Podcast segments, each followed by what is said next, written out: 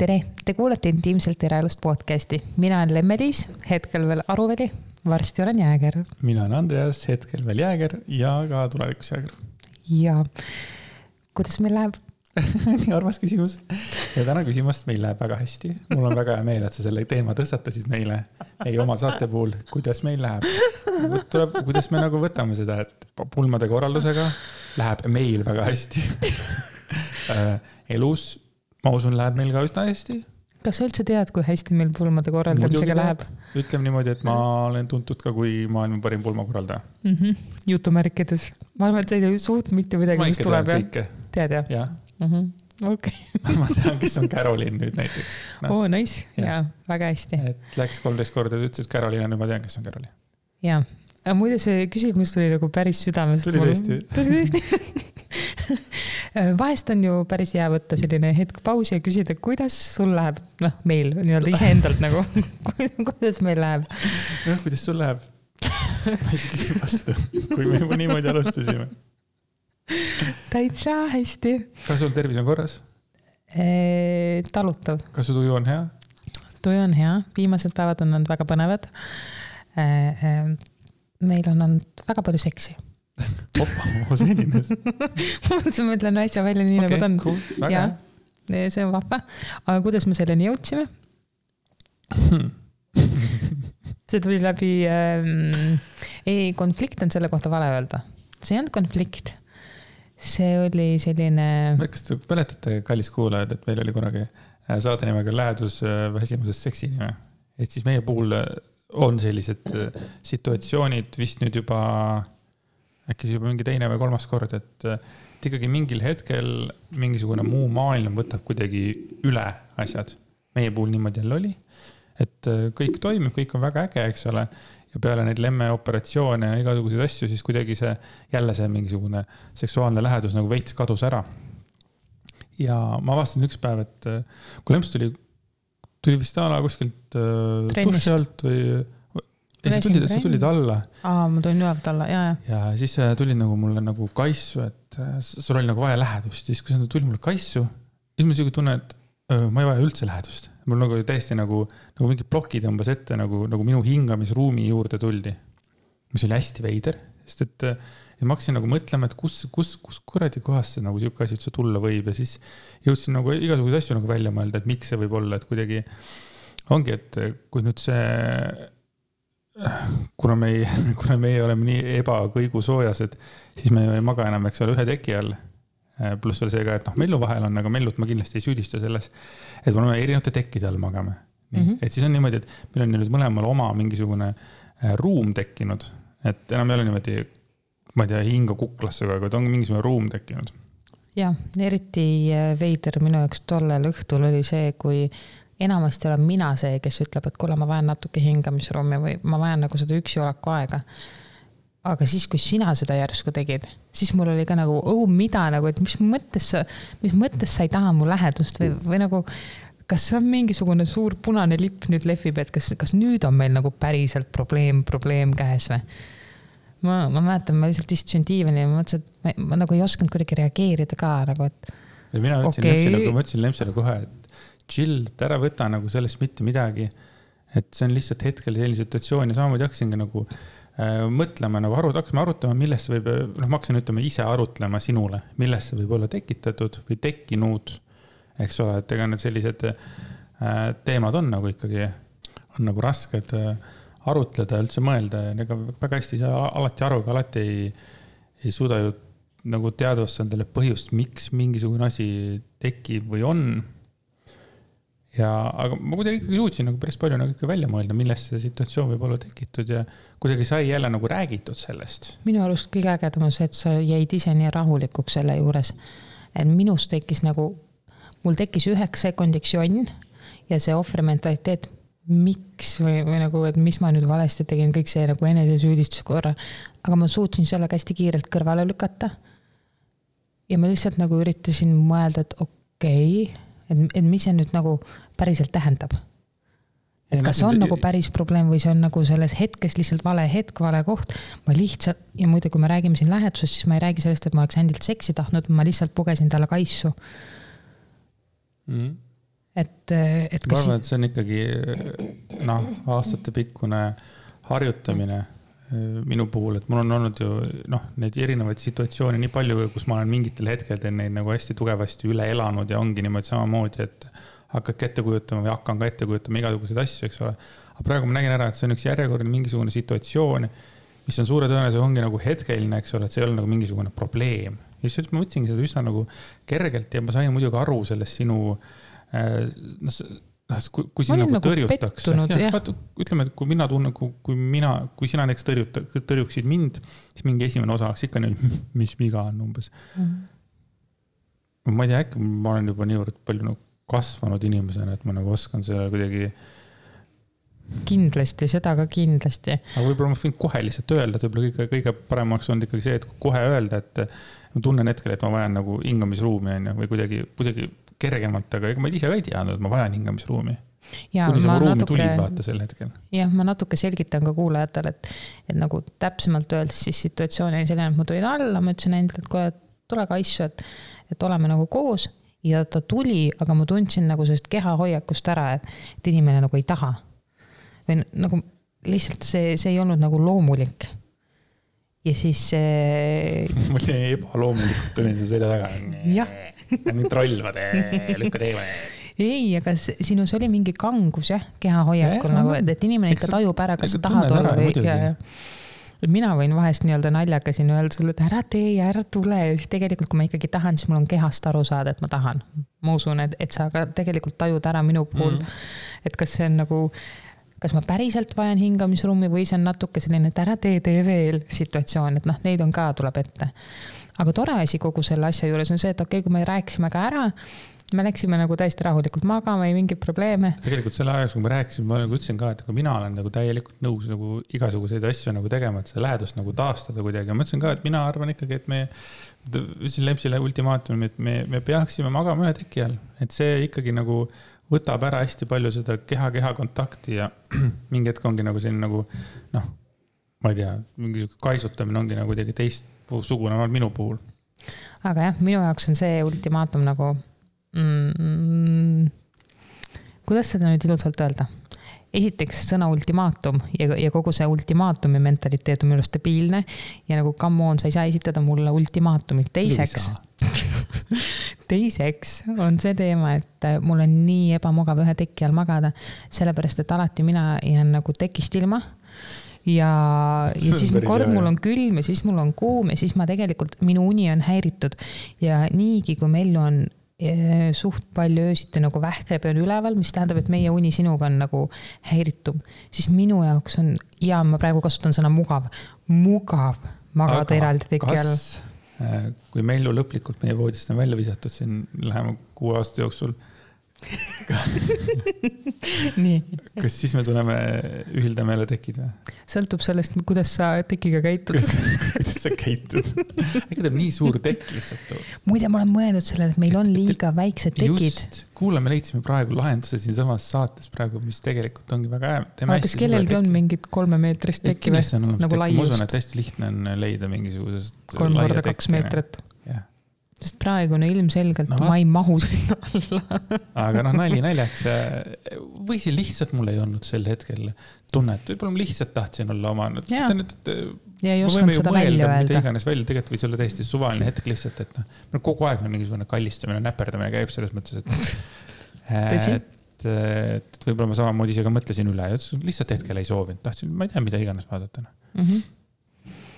Aga kuidagi see võib-olla jälle see jutustamine või see arutlemine seal omavahel ikkagi tõi jälle nagu mingisuguse selguse ja mingisuguse nagu, nagu ise ka nagu tahte jälle, et, et, et võib-olla see mingisugune sihuke pisikene pseudoprobleem tekitas jälle isu, et okei okay,, et mul tuleb nüüd sellega tegeleda ja kuidagi sain nagu ise ka oma mõtted korda sellest rääkides Lemsiga. Mhm.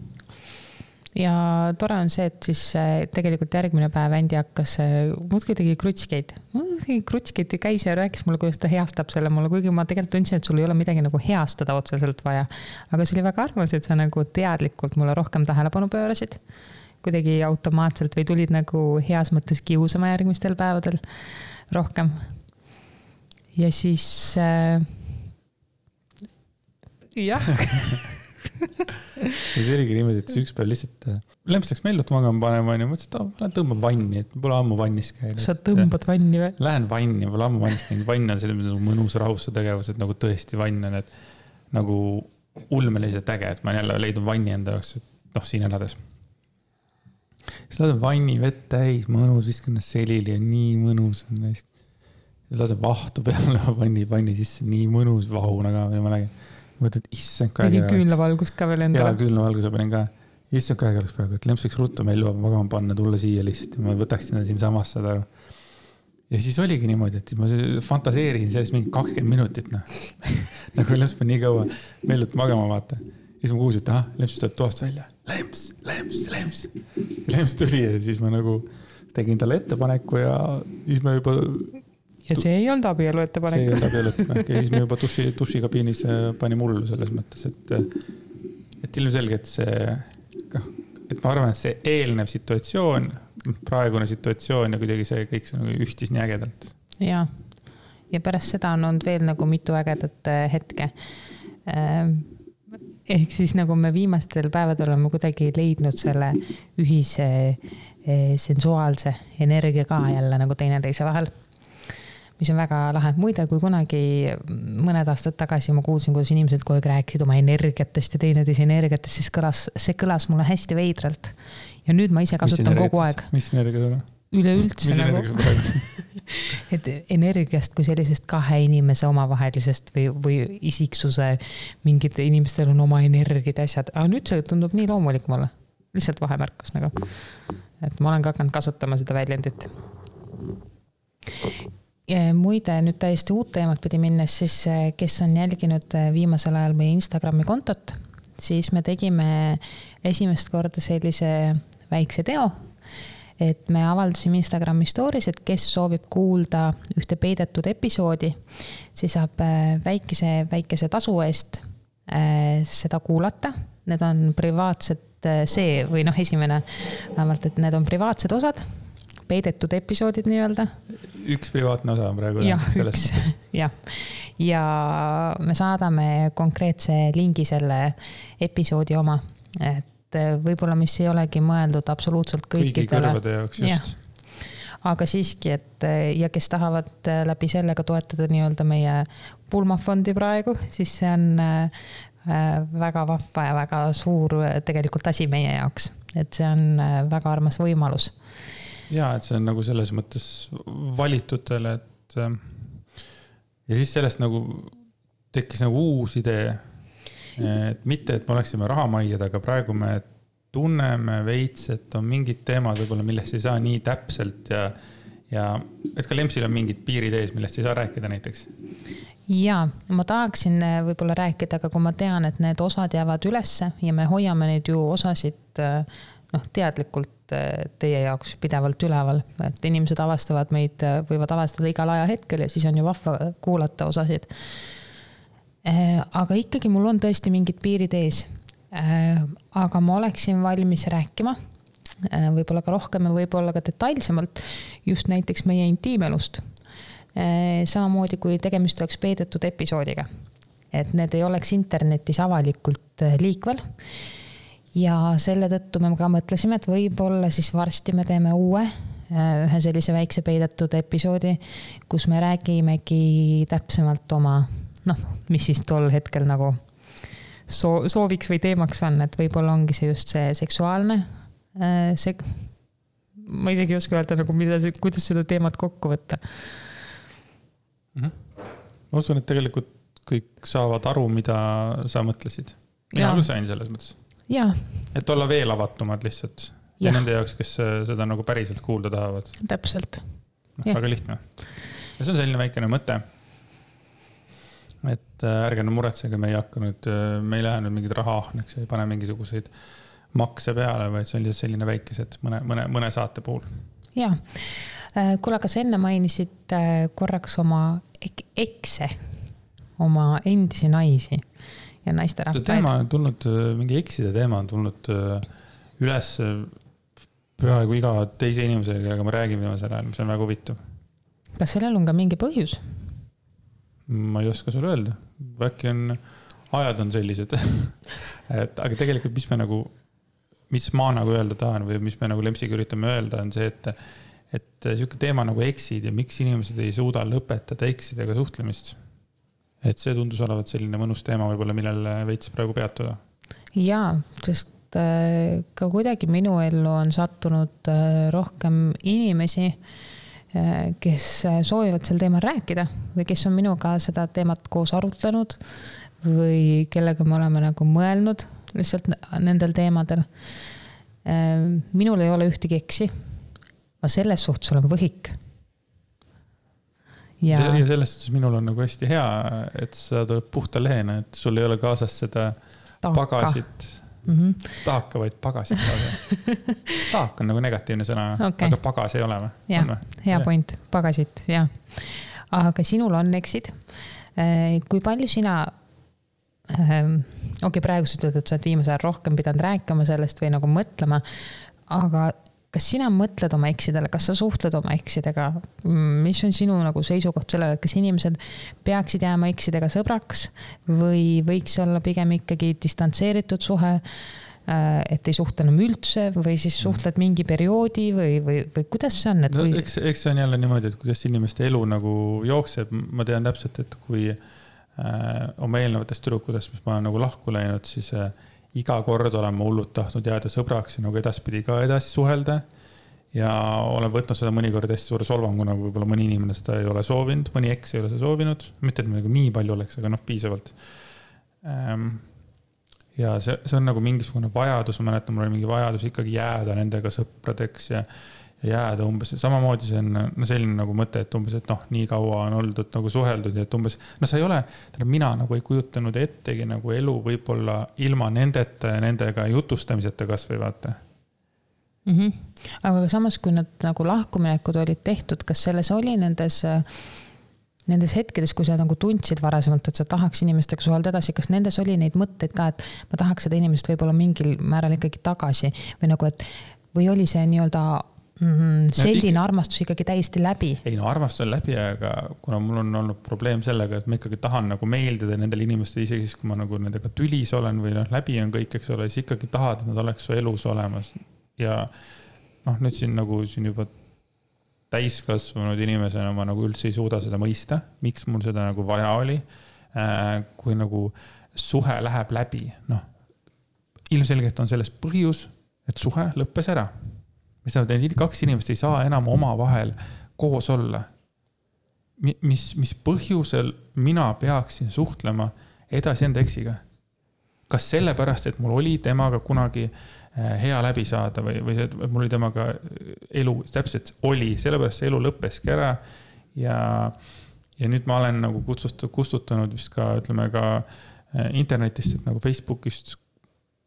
ainult mu eksabikaasa on mul seal eks eksidest nagu alles äh,. noh, ma selles mõttes, ma ei, ma ei suhtle temaga, ma ei, ma ei otsi temaga kontakti, sest et noh, see elu on läbi, minu elu on hoopis edasi liikunud. kõige hullem asi, mis ma teha saaksin, oleks see, et ma hakkaksin otsima mingisugust, noh, ma ei tea mingit ühenduspunkti või nagu või, või, või miks ma peaksin nagu sinna tagasi minema, vot sellest ma aru ei saa. kui tunded on läinud, ilmselgelt kui mul tunded oleks alles, siis ma ikka üritaks leida seda võimalust ja siis ongi küsimus, et okei okay,, kas ma saan õigesti aru, et varasemalt sa tegelikult jäid eksidega suhtlema mitte sellepärast, et sul oleksid tunded alles, vaid sellepärast, et sa lihtsalt tahtsid inimestele meeldida. ja sa tahtsid, et mm -hmm. neist oleks nagu mingi märk sinu nagu mhm. elus, on ju. Mhm. ja kes teab, võib-olla ma ikkagi tahtsin ka nagu koguda neid, et ikkagi näed, ma saan kõikidega eksidega hästi läbi ja jah, aga miks, mul ei ole seda vaja ju mm. -hmm. mingi osa minust mõtleb seda, et kui, kui mul oleks, on ju, mingisugune eksmeesterahvas ja mul olid ta vastu suured tunded, okei okay,, tunded kadusid ära, ma otsustasin temast minna lahku, ma olen uue inimesega koos. et kas ma suudaksin täielikult öelda nagu kõikidele mälestustele ei? aga ega, ega sa mälestustele ei ju ei ütle anyway ju uh. -huh. sinna ma tahtsingi jõuda. sinul nagu terve, noh, elu lõpuni jäävad need mälestused, see, kuidas sa neid nagu idealiseerid või kuhu karpi sa nad paned, et mõned on head mälestused, mõned on halvad mälestused, mõned on ülivahvad mälestused, mõned on need mälestused, mis sa ainult selle inimesega oled teinud esimest korda ja ütleme, kellegi mm -hmm. teisega ei olegi teinud. ja need mälestused on ju okei okay., need mälestusi omada on ju okei okay.. absoluutselt. ja tegelikult see ei tohiks ka solvav olla, kui mingid inimesed, ütlemegi, tõstangi ka, ka ütleme internetis oma elust välja, ka Facebookis sõbrasti välja, seepärast et noh Nad ei ole ju mu sõbrad, kas ma pean hoidma, samamoodi on, kas ma pean üldse hoidma mingisuguseid inimesi nagu alles sellepärast, kas näidata mingit numbrit või mille pärast ma mingeid inimesi pean alles hoidma, kui ma nende inimestega ei suhtle juba kümme aastat või viisteist või viis või noh, neid ei ole ju vaja, neid ei ole minu elus mm. -hmm. ei, täiesti arusaadav. kui ma korra eksi teema juurde tagasi lähen, siis ma just mõtlesin seda, et kui me nagu, ma usun seda, et kui inimesed lähevad lahku, et eriti mingi periood on see vajadus nagu suurem hoida nagu eelmisest sellest suhtest võib-olla kinni. aga kui liikuda uue suhte poole. ei no leinaperiood on ja, vaja üle elada. jah, täpselt, suhtelein. milline see lein ka ei ole, lihtsalt äh, ma arvan, et sel juhul tuleks nagu ära leinata ja siis nagu äh, leida see, ütleme, uus inimene ja siis see leinamisele nagu kriips peale tõmmata. mina selles suhtes nagu ei kujuta ette, et ma peaks oma exit täiesti ära kustutama igalt Facebookist, Instagramidest, sellistest asjadest. et minu arust on see väga okei okay,, kui see inimene jääb nagu näiteks sotsiaal, sotsiaalmeedia baasil äh, sinna olema, sellepärast et, et ta on olnud mu elus nii suur osa aga ma räägin seda ka enda kogemusest, mis on põhimõtteliselt null sõna otseses mõttes. aga. ja ka aastaid, aastaid tagasi ei olnud ka nõus nagu võib-olla lahti laskma mingitest sõbrannadest. ja nii edasi, et sa arvasid ka, et nad on olnud nii suur osa elust mm. -hmm. no ja nüüd sa oled ka aru saanud, et jah, aga neid ei ole mu elus, nemad ei vaja mind ja, aga isegi kui suhtlemine on nagu ära kadunud, siis ma ei ole neid ära kustutanud ikkagi okay. muide. aga, aga, aga mina küll olen nagu täiesti selle poolt, et need inimesed tuleb nagu Äh, mitte nagu vihast nagu ära kaotada, vaid nagu enda pärast ja võib-olla on ka oleneb sellest, mis, kuna see suhe lõppes. jah, ja seda ka ma just tahtsin. et kui ma ütlengi, et minu see esimene nagu päris suhe, kellega ma olin nagu poolteist aastat koos, see oli ju mingi aasta kaks tuhat üks ja kaks tuhat kaks selle aja jooksul. jah, sellest on peaaegu kakskümmend aastat möödas ju mm. -hmm. mis ma öelda tahtsin, on see, et kui sa nagu kui sa tunned, et sa oled inimeses kinni ja sa ei suuda temast lahti lasta mingitel põhjustel, siis võib-olla tasuks küll nagu ära kustutada inimene. et sul oleks lihtsam sellest lahti lasta. et kui sa oled teinud oma otsuse ära, et ma ei taha enam selle inimesega koos olla, aga ometi mingisugune inimeste see huvi ja see põnevus, et uu, mis ta teeb, kas ta on juba leidnud uue inimese. noh, kõik selline asi nagu, et see, see, et siis siis võib-olla ma arvan, tõesti võiks nagu inimese ära kustutada, sest sul on endal lihtsam lahti lasta. minul on küll niimoodi olnud, et ma küll tahan hullult teada ja see teeb mulle hullult haiget, kui ma näen, et inimene ongi edasi liikunud. ja, ja teine asi, mis iga kord ma olen teinud, iga kord, kui ma olen nagu suhtest lahku läinud, suhte lõpetanud ema-kumma poolt, siis, siis ma olen kohe üritanud leida nagu uut suhet see on nagu see rebound suhe, vaata, et ei ole harjunud üksinda olema, sul on nagu kedagi vaja või noh, minul oli nagu kedagi vaja kogu aeg mm. -hmm. ja noh kuidagi aja jooksul saad aru, et tegelikult see on kõige olulisem aeg ongi see, kui nagu suhe ära lõpeb, ongi see enda taasleidmise aeg. jah ja..., mulle meeldis see, mis sa ütlesid, see leinaperiood just, et me küll kõik võime erinevalt leinata, aga seda leinamist on vaja, sellepärast et kui keegi on olnud suur osa su elust ja nüüd teda enam ei ole, siis jääbki sinna tühi auk ja seda ei tohi kohe täita millegi muuga. Mingi nagu asendusega, ma arvan, aga me ilmselgelt räägime praegu ka situatsioonidest, kus ei ole mängus lapsed. Et siis, ähm, et kui ma arvan, kui juba paaril on laps ja siis minnakse lahku, no siis äh, sa ei saa ikka, noh, kui laste isa just mingi täistõbras ei ole ja, ja kurikael ja ei ole nagu vägivaldne. või ema, jah ja, jah, ma kohe vaatan enda vaatepunktist et kui sellist nagu vägivaldset inimest ei ole, et on ikkagi tore inimene, kellega teil lihtsalt tundeid ei ole, no siis ma arvan, et sa ei saa kustutada laste isa oma elust täielikult ära, et ikka see suhtlus peab ju jääma. no sa näed ka enda väga lähedalt perekonnast, et selline situatsioon ka on selline, et ei pea jääma lapse isa. Noh, kuna inimene on psühhopaat näiteks. no selles mõttes, et. absoluutselt, et ja, tõesti. ma olen täiesti kindel, ma olen täiesti nõus sinuga, et äh, lapsel ikkagi, lapsel peavad jääma ikkagi ema-isa. lihtsalt äh, nad ei ela enam koos, aga noh see teema, kuidas nagu seda asja nagu lahendada, see on ju nii raske ja teema ja kõige hullem on see, et nagu vanemad siis nagu unustavad, kipuvad ära unustama selle lapse heaolu ja mõtlevad äh, ainult selle enda viha või, või, või noh, negatiivsete asjade peale. ja see keerab kogu selle asja tuksi, selle koos lapse kasvatamine, kasvatamise mm -hmm. laos olles mm. -hmm. ega see on üldse nagu ulmeteema ja ma tegelikult ei tahtnud üldse sellesse nagu peatuda, ma just pigem tahtsingi öelda, et äh, kui lapsed on mängus, siis tegelikult on nii palju rohkem nagu nüansse, et me ikkagi hetkel räägime nagu kahest äh, val-, nii-öelda vallalisest ilma lasteta no äh, inimestest. Pluss tegelikult kõik see, mis mina räägin, on lihtsalt minu kogemused ja ilmselgelt iga inimese suhe on erinev ja, ja, ja kõik see, mis järel ja enne ja, ja vahepeal ja kõik see, et mina kindlasti ei, ei ütle, et, et inimesed peavad lõpetama suhtlemise ära. mul on lihtsalt vahepeal raske aru saada, miks inimesed seda ei tee, kui on uus suhe olemas mm. -hmm. That's it nagu. jah, siit ka üks selline mõte, et, et ma usun, et uues suhtes olles võib olla teisel poolel päris raske nagu, kui ikkagi eksid on nagu teemas ja eksid on mängus et ma kujutan ette lihtsalt, proovin praegu ette kujutada, et kui sinul oleks praegu mõni eks, kellega sa suhtleksid, et kuidas mina sellesse reageeriks. ja ma arvan, et mul oleks raske. Üks huvitav erand on see, et ma mäletan, et kui me sinuga nagu sõpradeks saime, siis sa, siis sa veel suhtlesid oma eksabikaasaga. ja see oli kuidagi minu jaoks väga-väga okei okay. just sellepärast, et sa olid oma otsuses nii kindel, te olite lahutanud, sa, sa kogu aeg ütlesid mulle, sa kinnitasid mulle nii oma sõnade kui oma käitumisega, et sa ei näinud seda naist enam niimoodi nagu varem.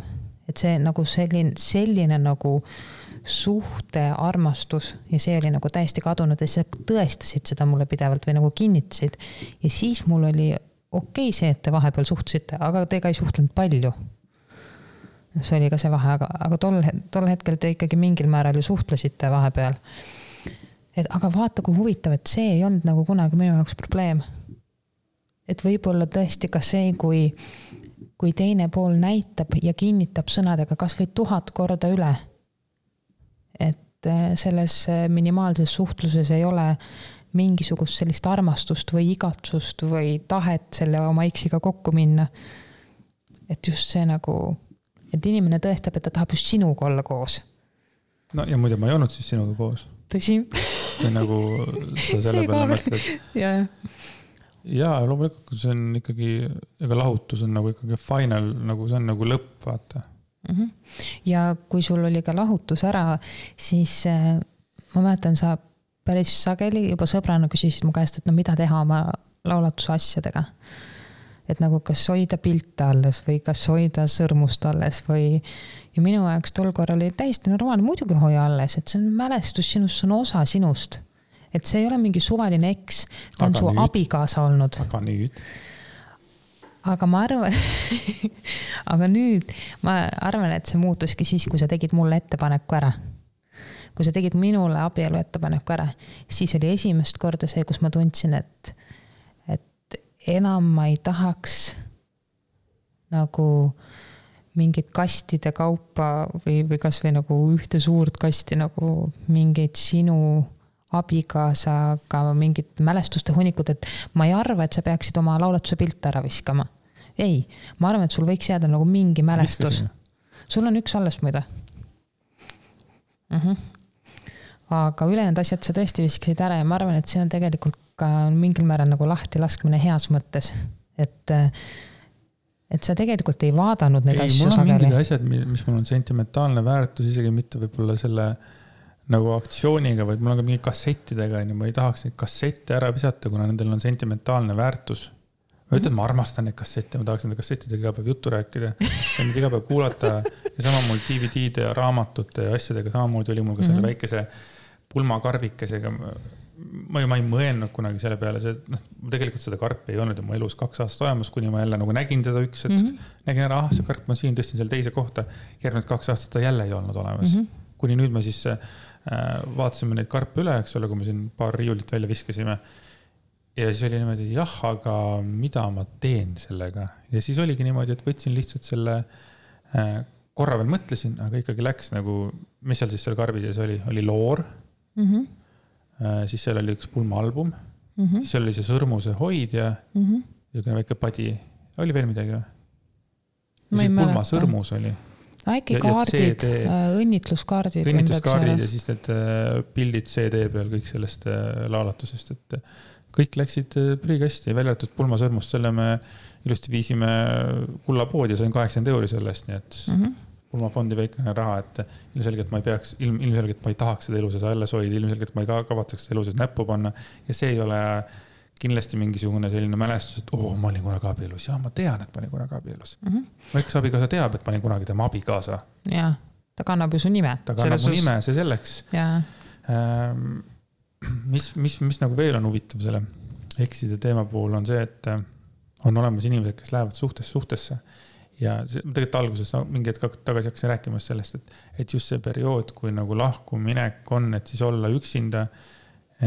Ja on olemas terve hunnik inimesi, kes läheb ühest suhtest suhtesse ka minu ekside puhul. eks on muidugi kole sõna, aga minu ekside puhul on ka kaks tükki neist on olnud niimoodi, et tuleb ühest suhtest, kohe on järgmine suhe võtta siis kui suhe ära lõpeb, on juba järgmine suhe olemas.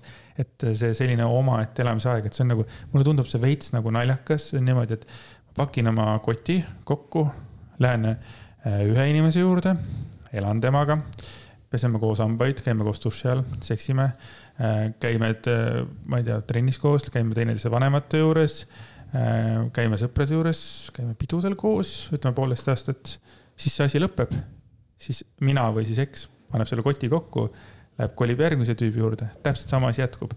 peseme koos hambaid, käime koos duši all, koos seksime ja siis nagu siukene sari nagu, nagu nagu kuidagi tehakse kõik sama, samamoodi. see on päris tegelikult, ma ei tea, minu arust päris kohutav mõelda. Jah mm,. ma usun, et iga suhe tegelikult on omanäoline ja iga ja kui sa oled ähm, mitte sarisuhte inimeste puhul, sarisuhte inimese puhul, puhul ikkagi otsitakse seda mingisugust vana sarnasust,, vana ja sarnasust. ja kui inimesed nagu ei ole päris sellised, siis kas neid üritatakse muuta või on mingid asjad. et noh, ma olen nagu näinud sellist ilmselgelt taaskord, see ei ole nagu mingisugune tõde, mida ma räägin, vaid see on see, mida ma olen lähedalt näinud. mm. -hmm. Ma usun ka seda, et kui minna ühest suhtest teise, siis tegelikult peaks andma oma paarilisele nagu võimaluse esiteks näidata, kes tema on ja nagu õppida koos, kes te olete paarina, et mitte hoida kinni oma sellest, mida sa koos eksiga tegid või kuidas sa oma asju eksiga tegid. et tegelikult see tuleks tõesti ära unustada ja nagu keskenduda jah, ja keskenduda hetkele, kus sa oled praegu, mida tahab see inimene, kes istub lauas sinu vastas, mis on tema igatsused, mis on tema unistused, kuidas te võiksite teineteist koos üles tõsta, mida te tahaksite teha koos. sellepärast, et ma usun, et iga suhe muudab inimest, kui ta on selleks valmis aga kui sa hoiad kinni oma vanadest asjadest või kasvõi sellest, mis sul kodust kaasas tuleb, sest see taak on ka väga suur sageli. harjumused, traditsioonid, mis on kodus, need tuuakse oma uutesse suhetesse sisse ja loodetakse, et need toimivad. Aga need ei pea alati toimima. just, sest teine tuleb hoopis teisest keskkonnast ja temal on ka oma traditsioonid ja siis ongi nagu aeg tekitada uued traditsioonid, sellepärast mulle kohutavalt meeldib minu ja sinu äh, täielikud nagu kuidagi elumuutused või kuidas seda, kuidas seda nimetada, vaata. et me oleme tekitanud nagu oma perekonnas enda traditsioonid, enda soovid, enda harjumused. jah, ma olen täiesti nõus. selles suhtes see on nagu üli, üliäge, et, et selle koha pealt ma küll tõstaksin nagu iseenda suhet nagu esile ja, ja kui meil on ka olnud nagu mingeid teemasid, ongi, et mingid kodutraditsioonid, mis me tahame nagu uude koju üle tuua, siis me oleme ka sellest rääkinud. me oleme ka seda nagu läbi arutanud, et kas need on head asjad, mida üle tuua, mitte lihtsalt see, et ma tahan ja nüüd teeme nii. vaid kõik on nagu põhjendatud ja läbimõeldud ja võib-olla sa, armas kuulaja, mõtled, et kas me nagu üle ei mõtle või üle ei aruta teemasid, et nagu liiga palju. Siis äh, tegelikult ma arvan, et äh, ei, ma arvan, et sellist nagu tänu nendele arutlustele ja, ja rääkimistele meil ongi nagu võimalik muutuda. sest kui me seda ei tee, siis me ei muutu. ma arvan, et vaikimine ei muuda meid. Endasse tõmbumine ei muuda meid, vaid see julgus rääkida ja julgus välja öelda oma soove ja julgus kuulata, mida see su hea, partner tahab. inimene ei tea, mida sina tahad, enne kui sa seda tema käest küsid. ja ka see Jah. on üks asi, mida, millest ma olen ka varem rääkinud, on see hästi suur eeldamine või siis noh, mitte teadmine, see on mingisugune jonn. et võtame näiteks armastuse keeled, et kui inimesed saavad omavahel kokku, hakkavad suhtlema, siis eh, tunnistagem ausalt, alguses on see lihtne, seepärast et sa keskendud ainult selle inimese äh, positiivsetele külgedele, noh, tema välimusele, tema häälele, kõige sellele. Aga üks hetk äh, nagu tuleb nagu küsida tegelikult, mida sina tahad mm. -hmm. toon lihtsalt mingisuguse näite, et kui on olemas paar, kus üks tahab väga, et talle öeldakse ainult häid sõnu, teine neid, seda ei tee, on ju aga teise armastuse keel, tema näitab seda hoopis teistmoodi välja, mingit teeb mingisuguseid asju. väikseid kingitusi. ja viib, teed, ja siis noh, see esimene, kes tahab, et temale häid sõnu öeldakse, tema nagu tunneb ennast nagu kurvalt, hakkab jonnima, tekivad probleemid, asjad on läbi rääkimata, eks ole. teine tunneb siis nagu tüüp, kes ütleme noh, näiteks tüüp teeb siis kingitusi ja teeb asju tema jaoks, tema tunneb jälle, et alahinnatuna, et kuidas niimoodi räägid, ma teen nii palju sinu jaoks ja need ja need energiad et armastuse keele energiat ei klapi, et see on ka see asi, et soovitame ikkagi jälle, hullult tähtsad inimesed, nagu me oleme. kurat, rääkige omavahel, küsige, küsige, mis, mis on, mida sina tahad. mis, mis on tegelikult sinu soov, kuidas, noh, need asjad. ja muide, ma näen, et see on kõige raskem asi paaride puhul. nagu kõige raskem on võtta pea oma persest välja, vabandust sõna otseses mõttes mul plaanib täie lauluga, I know. aga nagu see, see enesekesksus, mis inimestel on, mina, mina, mina, mida mina vajan, mida mina tahan. võta korra aeg maha ja vaata oma partnerile otsa ja nagu siiralt keskendu talle ja küsi tema käest, mida tema vajab mida tema ja tahab. ja teine siis vastupidi ka, mitte, muidugi see on ka kohutav asi, kui üks nagu hakkab nagu ette-taha tegema. ja teine on ka niimoodi ja siis lõpuks on seal ka probleemid tulemas, et. jah, see peab nagu... ikkagi olema vastastikune, aga mul on nagu raske, vot see on raske asi minul aru saada, et miks inimesed ei justkui ei, ei ole nõus võtma seda aega ja suruma oma ego alla ja, ja vaatama teisele oma nagu, oma armastatule otsa ja küsima, mida ta vajab. et eeldatakse, mida teine vajab. eeldatakse kogu aeg, eeldatakse, et teine saab aru. ta ju teab niikuinii. ei tea ma võin teile lubada, ei tea et äh, me võime arvata, et me tunneme inimest läbi ja lõhki ja isegi kui me seda teeme, siis me kunagi ei suuda teise inimese mõtteid lugeda ja ega see küsimine ka on tegelikult väga suur kunst. ma näen seda isegi, et, ähm, et mitte olla sellist süüdistav. jah.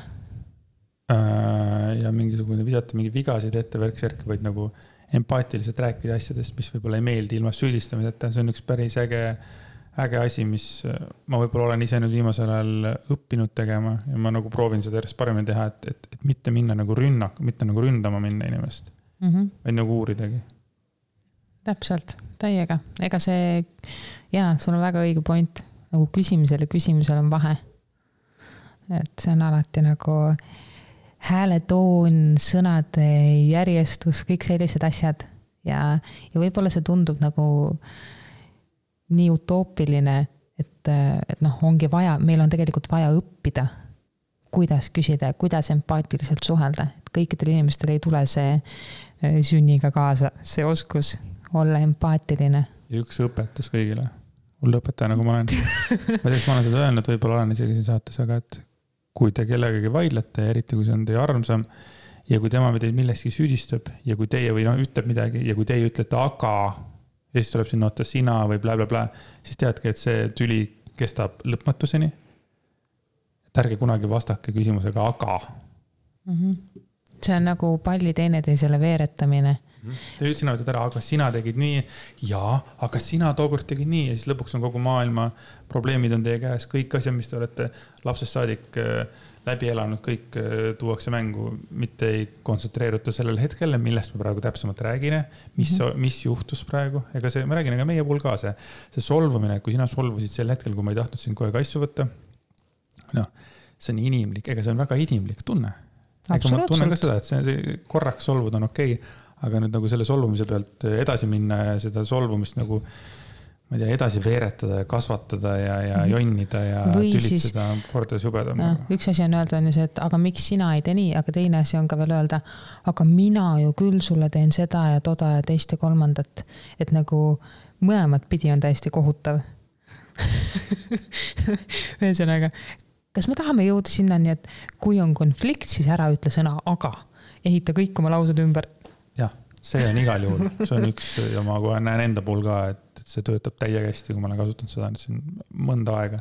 kunagi mm -hmm. ei alusta agaga mm. -hmm ja muide, lapse kasvatamise igasugustest äh, õpetustest on üks väga hea nipp, mida tegelikult äh, minu arust äh, nagu seda õpetatakse lastele, kuidas lapsed saavad oma tundeid, oma tunded selgeks, oma tundeid väljendada, et kui laps röögib põrandal ja nutab ja täie lauluga, noh, mis iganes on teda ajanud närvi, et siis sa ütledki lapsele, ma näen, et sa oled vihane. sa võid olla vihane ja kõik sellised asjad, et tegelikult seda saab tuua ka päris suhetesse, aga näiteks enda peal. Et kuidas saada aru, et, et nagu mis emotsioon siis sinus on. et ja öelda seda partnerile välja, see kõlab võib-olla naeruväärselt, kuidas ma istun nüüd su no, oma mehega koos ja ütlen sulle, et tead, ma olen täiega õnnetu, sellepärast et sa teed nii ja nii. ja siis loota, et teine inimene ei hakka sulle vastu haukuma. aga sa ju oled nii, aga sa teed seda et aga minu arust see on väga vahva, aga, aga, aga. ei, mina tunnen täiega ära ennast. ma olen väga palju selliseid situatsioone niimoodi lahendanud ja need situatsioonid ei lahendu, vaid mm -hmm. need lihtsalt eskaleeruvad palju suuremaks ja, ja. palju rõvedamaks äh, probleemiks mm. -hmm. aga see on ka mulle, mulle meeldib tegelikult sõnastada ka selliseid nagu hetki enda jaoks, et siis ma saan ka ise aru, mida ma tahan, täpselt nagu sina ütlesid, lähe, lähe, selle väsimusega, lähedusväsimusega, mis sul tol õhtul tegelikult oli. et sa hakkasid kohe arutlema kõva häälega, miks sa võid nii tunda, mis see on täpselt, mida sa tunned, mis on väga aus mis on väga-väga-väga aus. mul on hea meel, et ma suutsin selle jonni üks hetk kõrvale lükata ja nagu ikkagi keskenduda sellele. ja et hakkasid mida... mind, hakkasid mind kuulama. jah, täpselt, et mul tuli ka esimese hooga jonn peale, aga siis ma nagu lükkasin selle see kõrvale. täiesti normaalne, ma räägin sulle, et me ja. oleme ju inimesed ja kõik see, mis me teeme, eh, kõik see on täiesti inimlik. jah, ma olen sada protsenti nõus. selle ekside teemaga oli veel mingisugune, aa lihtsalt see, et ju seesama asi, mis on nagu hästi loogiline, et alati tuleb mõelda selle peale, miks ta, et eks tähendabki seda, et ta on eks. ta on nagu kunagine mm. -hmm. No. jah, et miks see nii on, mis on muutunud? ma võin või... sama hästi öelda, et äh, kui esimesest üheksanda klassini oled mingi õppeala juhataja või õppe, mingi klassi õpetaja all, see ei tähenda, sa pead temaga terve elu suhtlema, sellepärast et ta, sa suhtlesid temaga üheksanda, esimesest üheksanda klassini päris hea point. ta oli sinu elus, noh jah, mis siis, mul terve hunnik klassikaas-, klass, issand jumal, su klassikaaslasi oli ka terve elu, terve hunnik mu elus mm, -hmm. uskumatu, mis mu keelega juhtus. ja neid, neid on nii palju nagu, kes on, kes on minu elus olnud, eks ole, et. ja enam ei ole. jah, et nagu jah, sellepärast, et äh, elu. jah, jah, väga aus. muide, siit tegelikult ka edasi mõeldes korra äh, on ju ka tegelikult vanemate teema.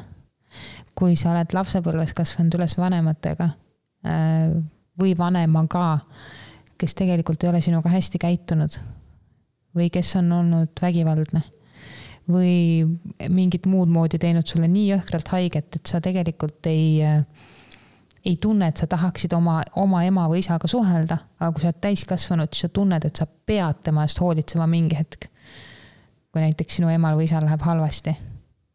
See on alati minu jaoks ka tekitanud küsimusi, et aga, aga ma saan aru nagu sellest sugulussidemest või sellest lihtsalt sidemest, ütleme, mitte sugulus. ilmselt see, see side, et, et ta on olnud elu, sinu elus väga suures osas, ta on aidanud sind palju, ta on olnud sul lähedane. aga miks sa pead sellise inimesega suhtlema üks hetk edasi, kui need suhted võib-olla ei peaks nagu jätkuma?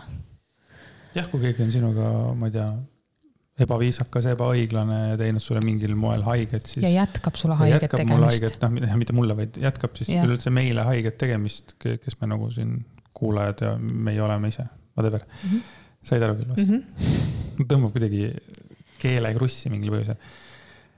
ja, aga Manu tegelikult sellest ühest saatest me rääkisime ka sellest mm, -hmm. et, et me ei pea nagu, jah, me ei pea kellegiga olema mingid, ma ei tea, mis asjad mm. -hmm. et võib-olla tasub armas kuulaja, võta korraga hetk ja lihtsalt mõtle sellele, et kas sinu elus on inimesi, kellega sa tunned, et sa pead suhtlema, sest tegelikult sa ei pea mitte midagi tegema.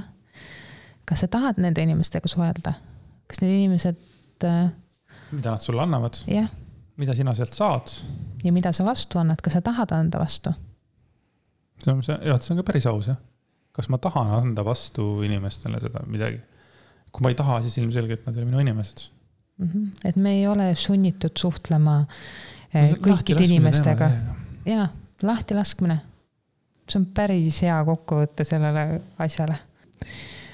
ja nüüd, kui me tegelikult lapsevanematest rääkisime või vanematest üldse, siis äh, üks huvitav situatsioon tuli hiljuti meie tähelepanu keskmesse. Äh, sotsiaalmeedias üks naisterahvas äh, pani üles ühe, ma ei tea, oli see story või, või postitus, vahet ei ole, igal juhul. ta on hästi tore, hästi armas inimene.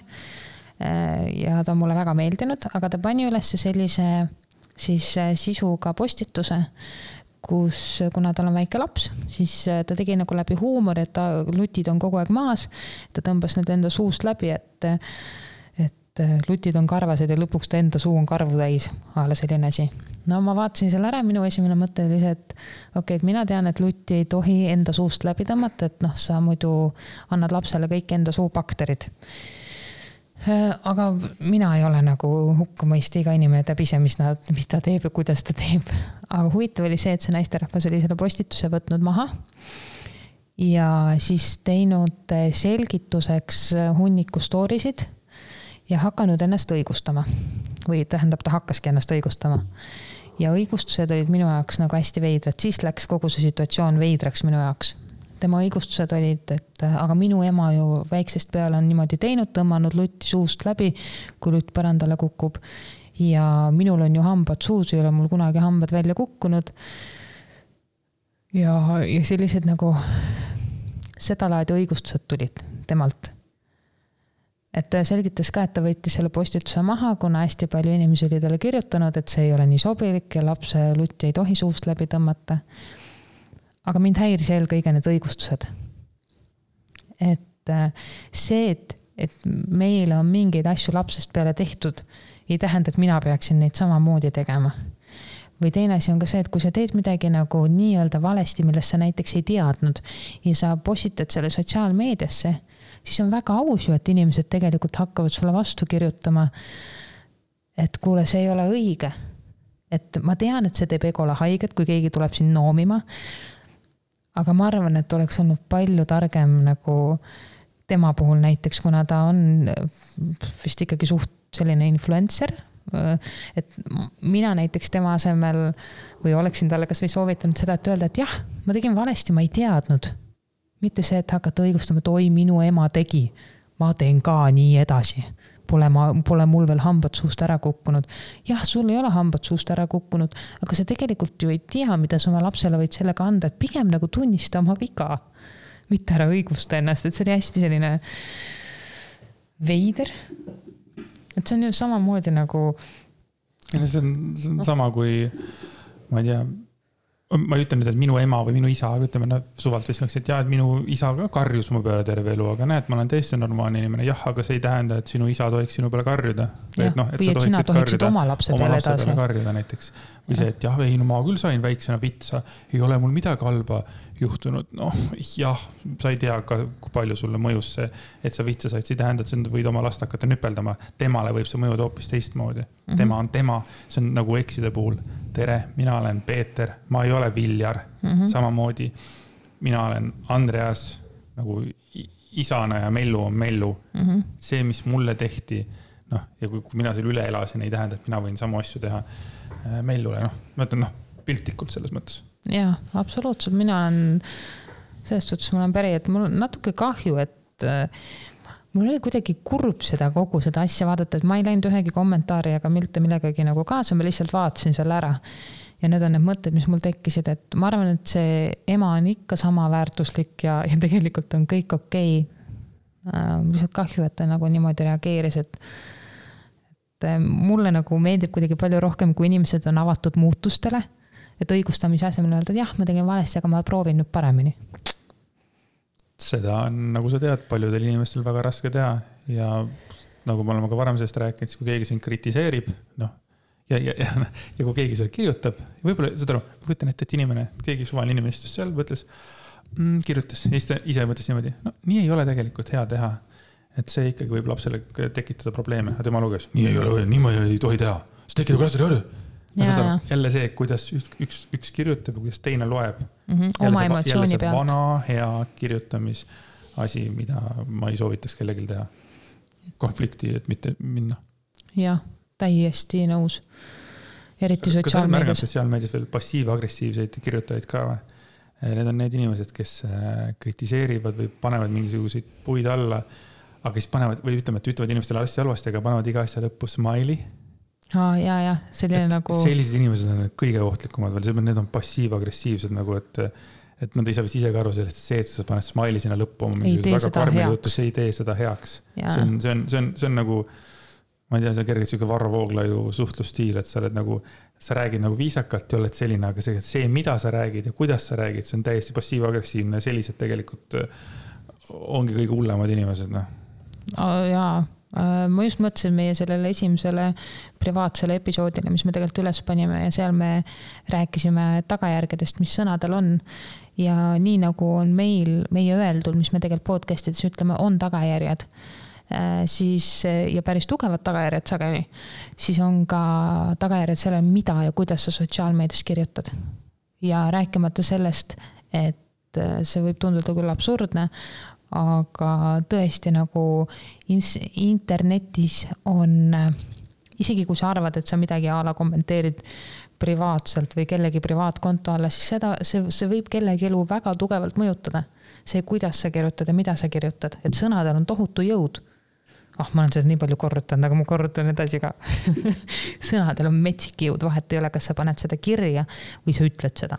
ja, ja see on omakorda mõlemalt poolt sest ma mäletan seda, et sa kunagi ütlesid mulle, et, et minu kritiseerimine, et tegelikult, et keegi, noh, keegi peab ka seda tegema, et ja. kõik inimesed lollusi teevad, see on täpselt samamoodi, et eh, kui kõigil meil on õigus postitada midagi, ükskõik mida iganes sa postitad, siis tegelikult, kui sa selle avalikuks teed, siis on teisel õigus ka seda kritiseerida. ma ei ütle, et noh, võib-olla õigus ei ole nagu päris õige selles mõttes, aga samamoodi, kui inimesele ei meeldi võimalus, intiimset eraelust, see, mis me räägime, siis jah, me lükkasime selle sinna välja, seega nagu meil on nagu negatiivne äh, vastu ka teretulnud, aga meie võime omakorda sellele ka negatiivselt äh, reageerida, et, et igalühel on oma mingisugune õigus selles mõttes, et, et. üks asi on muidugi nagu on, lihtsalt nagu lahmida ja teine asi on nagu anda negatiivsed kommentaarid, muidugi see vahe on ka ikkagi olemas, on ju, et kas sa lihtsalt lahmid õelusest või sa annad konstruktiivset kriitikat la noh, konstruktiivne kriitika on jälle selline lai, konstruktiivne kriitika on nii lai mõiste lihtsalt, et,